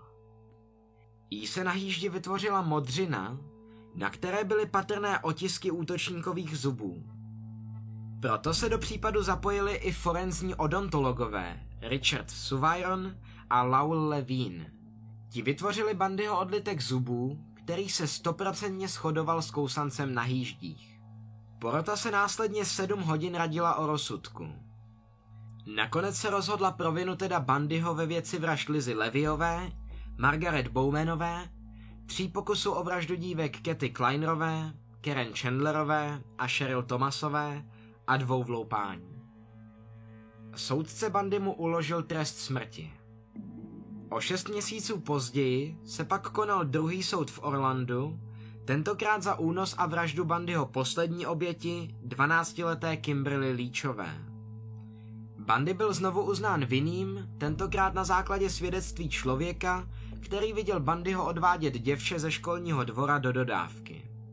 Dalším důkazním materiálem byla vlákna, která se našla při pitvě na dívčině těle. Schodovala se z vlákny z bundy, kterou měl Ted Bundy při zatčení na sobě. Co se týče tohoto soudu, tak během něj se stala taková pikantní zajímavá historka.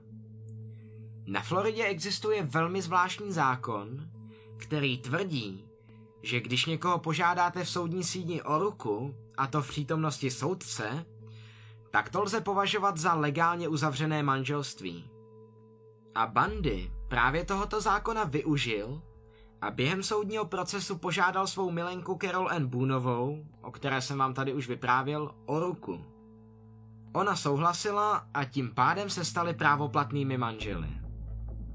Dokonce v říjnu roku 1981, tedy dva roky po uzavření manželství, se Carol N. narodila dcera Rose, jejíž otcem je právě Ted Bundy. Je to zvláštní, jelikož ve vězení, ve kterém Bundy pobýval, nebyly povolené intimní návštěvy, během kterých by nebyl zamilovaný pár pod dozorem. Nicméně, Carol Ann se pak zmiňovala, že mít sex ve vězení nebylo zase tak složité. Vždy šlo nějakým způsobem uplatit stráže, kteří buď vězně a jeho milou pustili do sprch, a nebo jim dovolili schovat se za automat na vodu ve společenské místnosti, kam nebylo vidět. V roce 1980 pak proběhl třetí soud, při kterém bandy dostal již třetí trest smrti. Jakmile byl finální verdikt vyřčen, tak Bandy zakřičel, že se porota zmílila. Ted Bandy čekal na trest smrti celých devět let. Během toho se několikrát snažil odvolat. Krátce po posledním soudu Bandy svolil k uskutečnění několika rozhovorů s publicisty Stevenem Michaudem a Hugham Ainsworthem. A právě těmto dvěma pánům se vrah nejvíce otevřel. Nejprve s nimi hovořil o tom, jak začínal svou zločineckou dráhu drobnými krádežemi, to nakonec potvrdilo i podezření Bandyho bývalé partnerky Liz Kendlové, že všechno, co vlastnil, ukradl. Dle Bandyho slov to bylo kvůli pocitu moci. Pocit moci byl právě i jeden z hlavních důvodů, proč Bandy znásilňoval a vraždil. Zkrátka to, co chtěl, si prostě vzal. Ať už se jednalo o věci nebo ženy. Sexuální napadení byl pro něj jediný způsob, jak mohl oběť zcela bezmezně vlastnit. Když se ho pak publicisté ptali na motivy vražd, tak se Bandy přiznal k tomu, že vražda původně nebyla primární cíl. Původně to byl pouze prostředek k zahlazení stop, aby ho oběti nemohli identifikovat. Ale nakonec ho to začalo bavit a vražda se pro něj stala součástí adrenalinu, který spojoval se zážitkem. Vrcholem celého pocitu mít někoho plně ve své moci byla právě možnost rozhodovat o cizím životě. Zajímavostí je, že když Bandy hovořil s Mishodem a Ainsworthem a popisoval třeba nějakou vraždu, tak vždycky o sobě mluvil ve třetí osobě. A pokaždé ten příběh vyprávěl hypoteticky. A co by dělala ta dívka předtím, než ji ten muž unesl? Procházela by se po kampusu? Nebo by možná seděla v baru? Klidně mohla sedět v knihovně. Nebo třeba v jídelně a studovat. Mohla mít depku. Cítit se osamělá. Nebo tak něco. Možná by dokonce vyhledávala společnost jen proto, aby se zbavila deprese či pocitu samoty. Řekněme, že vysedávala v a něco svačila. Ten muž si k ní přisedl a představil si jí, že tam taky studuje a navrhl jí, že by společně mohli něco popít v nějakém baru. Pravděpodobně byl dostatečně přesvědčivý. Nebo ona opravdu osamělá, že nakonec přijala jeho pozvání. Samozřejmě, jakmile nastoupila do auta, tak ji hned měl v pozici, ve které ji chtěl mít. Mohl nad ní jednoduše převzít kontrolu. Při rozhovoru se zvláštním agentem FBI Williamem Hagmayerem z jednotky pro analýzu chování se Bandy svěřil, že pro něj vražda nebyla pouhou záležitostí chtíče, ale stala se součástí jeho osoby. Stala se pro něj posvátným rituálem. Dále se Ted Bundy přiznal, že se původně považoval za amatérského impulzivního zabijáka, který musel projít složitým vývojem, než se dostal do své hlavní predátorské fáze. Tato hlavní fáze prý započala přibližně v době vraždy Lindy Healyové, tedy Bandyho oficiálně první oběti. To by ale znamenalo, že Ted Bundy začal zabíjet mnohem dříve. V roce 1984 pak Bundy nabídl detektivu Robertu Keplovi své samozvané odborné znalosti v oblasti psychologie sériových vrahů, aby pomohl v lovu na vraha od zelené řeky Garyho Ridgwaye. I přesto, že Bundy skutečně chvíli policii pomáhal, tak se Garyho Ridgwaye podařilo vypátrat až o 17 let později. Kdybyste chtěli, tak si ho můžeme někdy také probrat takhle dopodrobna. Ale ve zkratce, Ridgway byl americký sériový vrah, který mezi lety 1980 až 1990 znásilnil a zavraždil údajně až 71 žen. Těla pak pohřbíval tak, že je házel do řeky a nebo je pohřbíval blízko jejich břehů. To, že ale Ted Bundy pomáhal policii, nutně neznamená, že by se polepšil. O pár měsíců dříve v Bundyho celé našli při kontrole opět ostřízruční pilky, kterým úspěšně přeřezal mříže na okně. Začátkem roku 1986 se pak blížilo datum Bandyho popravy. Když v tu najednou se Bandy rozmluvil. Ted Bundy se několika státním zástupcům přiznal k několika dalším vraždám a přiznal se i k tomu, co udělal některým svým obětem dlouho po jejich smrti. Zmínil se, že několikrát ještě navštívil místa, kde se těl zbavoval, aby na mrtvolách mohl opětovně provádět různé sexuální akty, a to až do chvíle, dokud tomu nezabránil přílišný rozklad těla. V několika případech umrtvol i přenocoval. Obličej zesnulé Melisy Smithové pak například i zkrášloval make-upem, aby vypadal živější. Dále také uřezal přibližně 12 obětem hlavu, kterou si pak nějaký čas uchovával ve svém bytě. Nakonec se ani ne 15 hodin před popravou svolal další soud, který se rozhodl znova některé případy projednat. Předmětem jednání mělo také být vyšetření Bandyho duševní kompetence k tomu být souzen. Proto se nakonec poprava odložila, stanovilo se nové datum 18. prosince 1986, nicméně se několikrát ještě případ přeskoumával a poprava se tak oddalovala, až se nakonec určilo pevné datum 24. ledna 1989. Toto datum se nakonec stalo i datem definitivním. Když bylo stanoveno pevné datum a Ted Bundy už se nemohl nějak odvolávat, neexistoval žádný důvod k popírání jeho zločinu. Bandy rezignoval a začal být k vyšetřovatelům upřímný. Přiznal se, že skutečně spáchal ve státě Washington a Oregon 8 vražd, ve kterých byl hlavním podezřelým. Popsal policistům místa, kde těla ukrýval.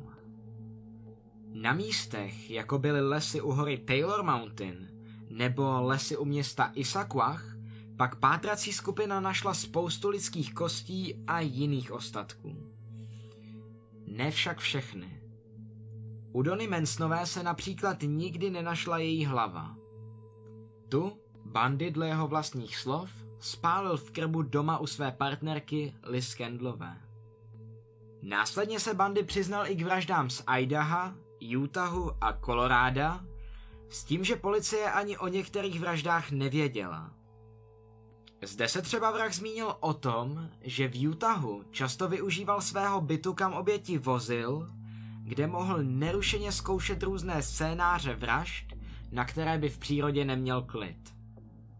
Když se ho pak ale vyšetřovatelé zeptali na větší podrobnosti, zejména u vražd, které spáchal v Kolorádu, Bandy odvětil, že ano, skutečně tam někoho zabil a pohřbil ostatky, ale že to nehodlá dál rozvíjet.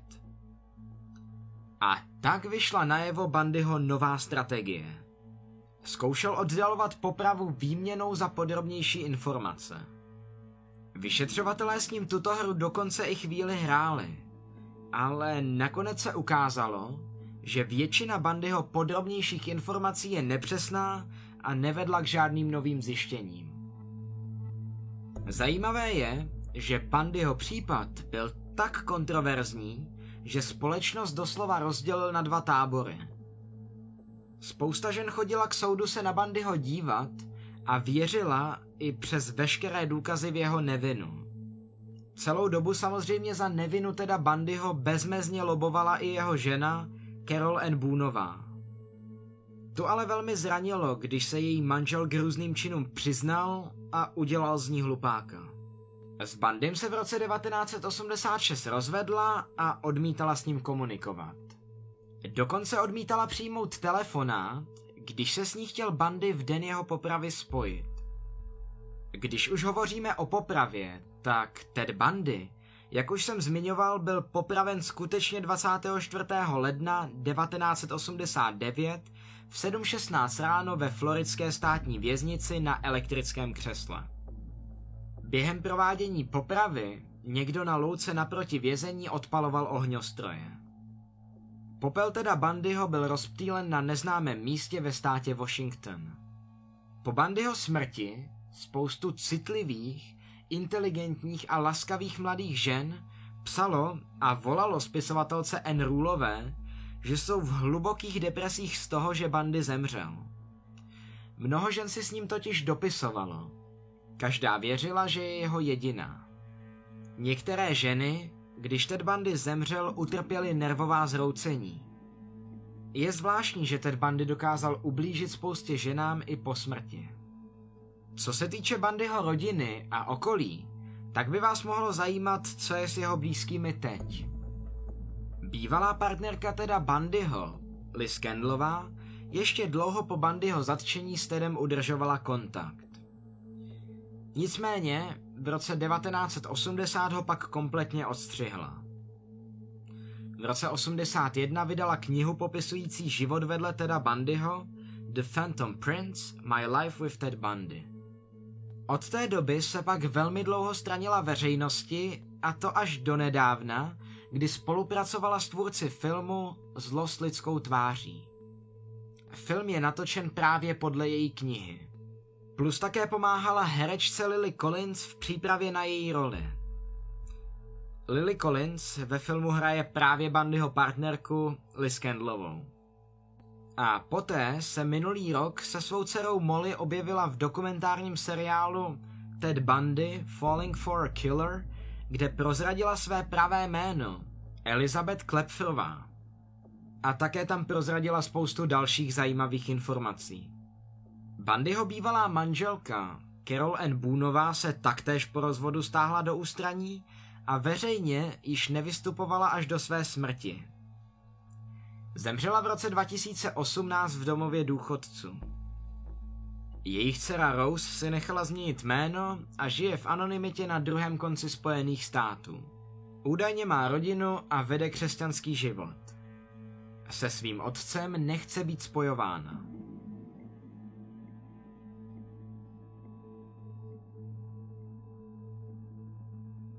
Jedním z přání, které jste mi pod minulé epizody sériových vrahů psali, bylo, abych se více a podrobněji zaměřil na psychologický rozbor pachatelů.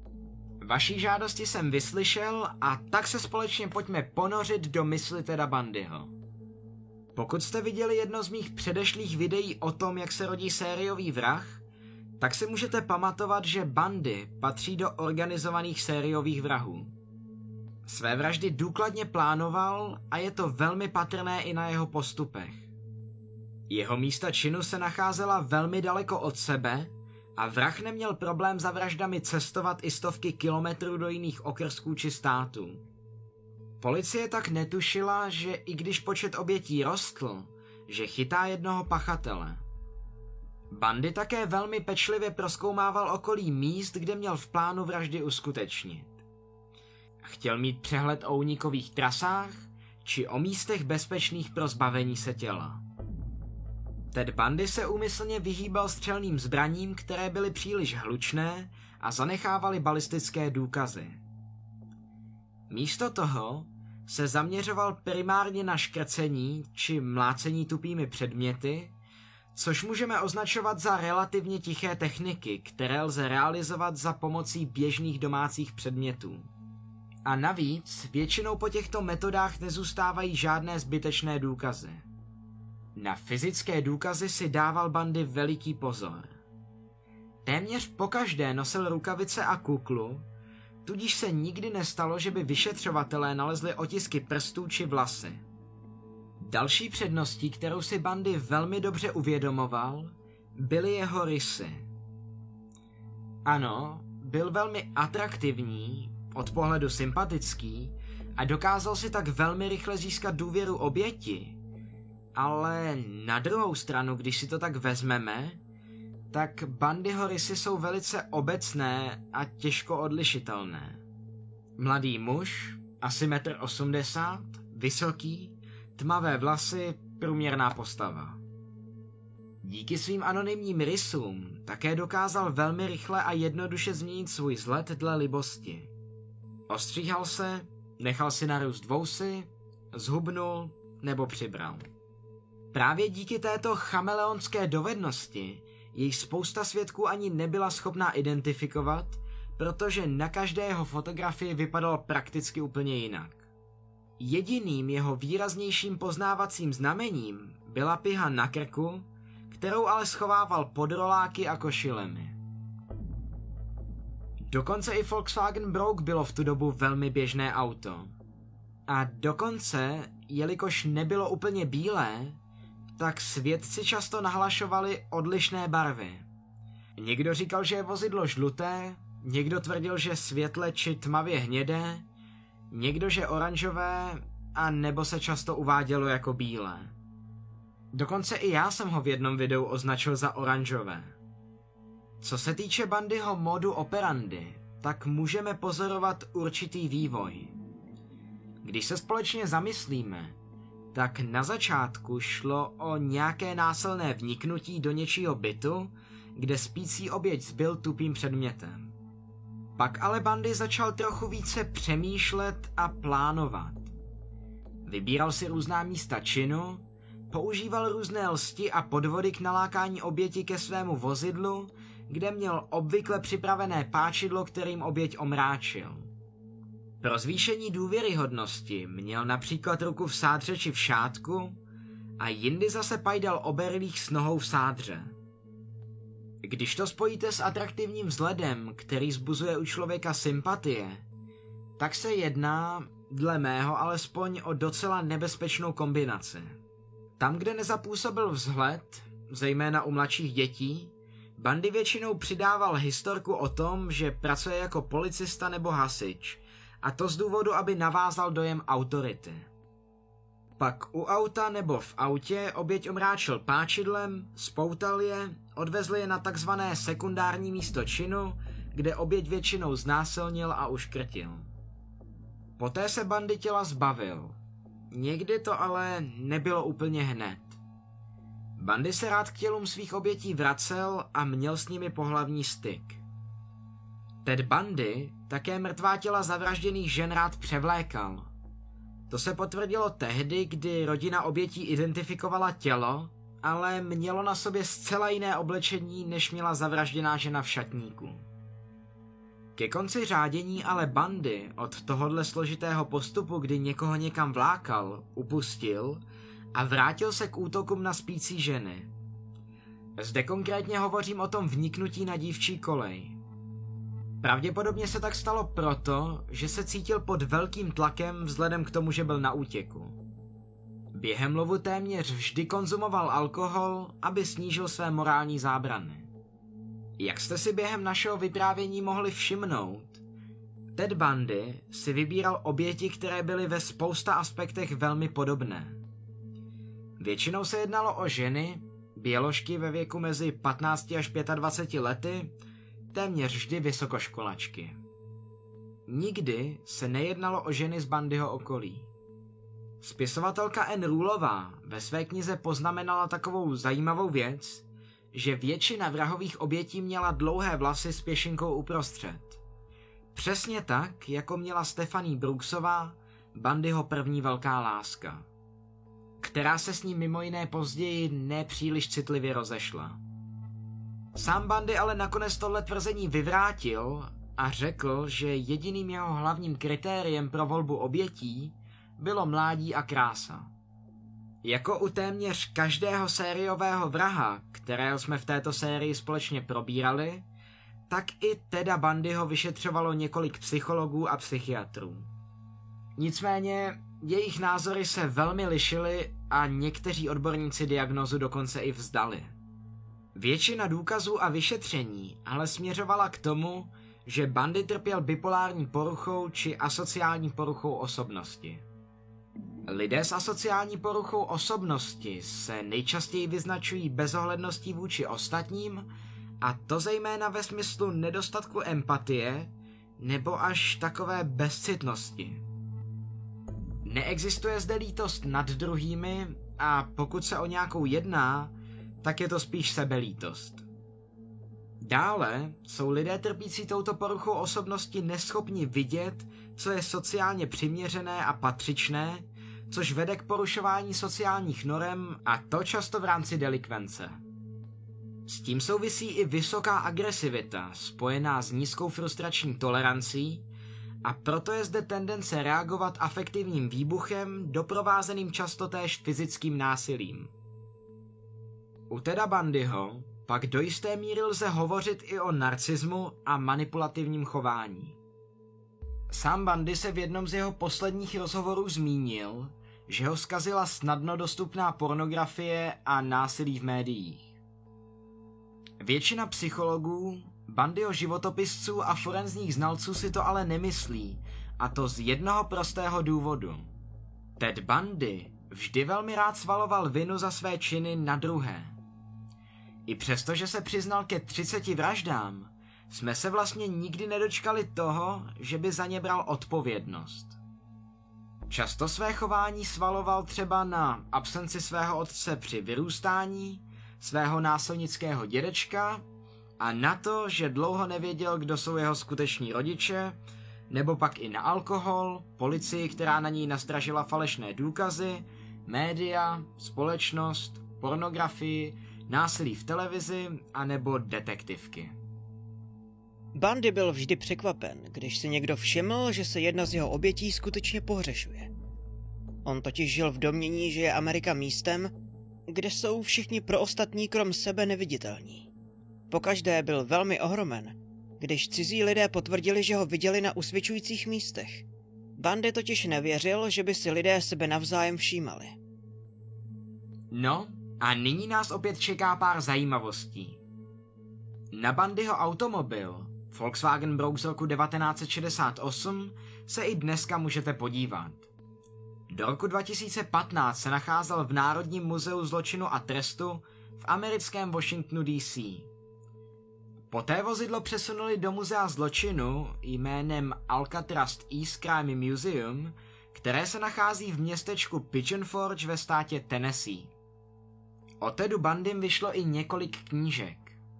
Já osobně vám doporučuji tu od spisovatelky N. Rulové, bývalé Bandyho kolegyně. Kniha se jmenuje The Stranger Beside Me, což by se dalo volně přeložit jako Cizinec po mém boku. Z této knihy jsem pro tohle video čerpal nejvíce, konkrétně z rozšířeného a aktualizovaného vydání z roku 2009. Dále existuje velmi poutavá kniha od spisovatele Stevena Mishoda a novináře Hugha Ainsworthe The Only Living Witness, což je kniha, která vychází z rozhovorů se samotným vrahem. A poslední knihou, kterou bych vám rád doporučil, je ta, kterou napsala Bandyho bývalá dlouholetá přítelkyně Liz Kendlová. Kniha se jmenuje The Phantom Prince – My Life with Ted Bundy.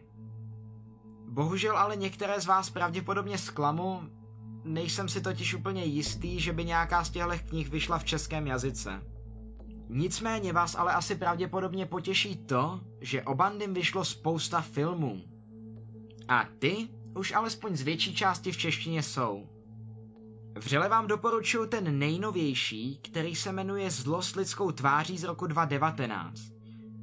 Jedná se o relativně věrnou adaptaci knihy Bandyho partnerky Liz Kendlové. Teda Bandyho zde stvárňuje Zac Efron a musím přiznat, že se mi film i přes prvotní pochyby velmi líbil. Film je točený hlavně z pohledu Bandyho partnerky, tudíž nečekejte žádnou velkou řezničinu. Nicméně, pokud znáte kontext, což teďka po zhlédnutí tohohle videa už určitě znáte, si myslím, že film pro vás bude takovou příjemnou třešničkou na dortu, díky které se více dozvíte o partnerském životě Teda Bandyho. Původně jsem i tohle video chtěl pojmout trochu více z toho partnerského života, nicméně se bojím, že by to nezapadalo do tohohle konceptu a už tak je tohle video dlouhé a nevím, jestli byste stáli ještě o delší. Ale možná bych to mohl natočit jako takový bonus k tomuhle videu. Když tak mi dejte vědět v komentářích, protože budu rád za jakoukoliv zpětnou vazbu. Druhým filmem, který nevím, jestli bych úplně doporučil, je Ted Bundy z roku 2002. Jedná se o film, ve kterém najdete téměř vše, co jsem vám tu dneska povyprávěl, takže si myslím, že by vám mohl sloužit jako taková zajímavá rekapitulace toho, co jsme si dneska řekli. Na druhou stranu, ale film využívá hodně umělecké licence, spousta postav byla přejmenována a některé informace jsou nepřesné. I tak si ale myslím, že by se některým z vás mohl film líbit. Mně osobně připomíná trochu tím svým stylem film Občan X o Andreji Čikatilovi. A dokonce si myslím, že se dá najít v češtině i tady na YouTube. V tomto filmu teda Bandy ostvárnil Michael Riley Burke. Chápete? Birke? Burke? Birke? Burke? Ne? Bandy se kromě toho objevil ještě ve spousta jiných filmech, jako je Cizinec po mém boku z roku 2003, Vrah od Green River z roku 2004 či Obezřetný cizinec z roku 1986. Nerad bych zapomenul také na dokumenty. Já osobně vám doporučuji dva velmi nové. Tím prvním je čtyřdílný dokument od Netflixu z roku 2019, rozhovory s vrahem, výpověď teda Bandyho, a tím druhým je pětidílný dokument od Amazonu Ted Bundy Falling for a Killer. A to je z dnešního dílu vše. Děkuji vám, že jste ho doposlouchali až do konce. Nezapomeňte, že se taky můžeme vidět i na MOL TV a nebo YouTube. Těším se na vás příště. Díky moc a dobrou noc.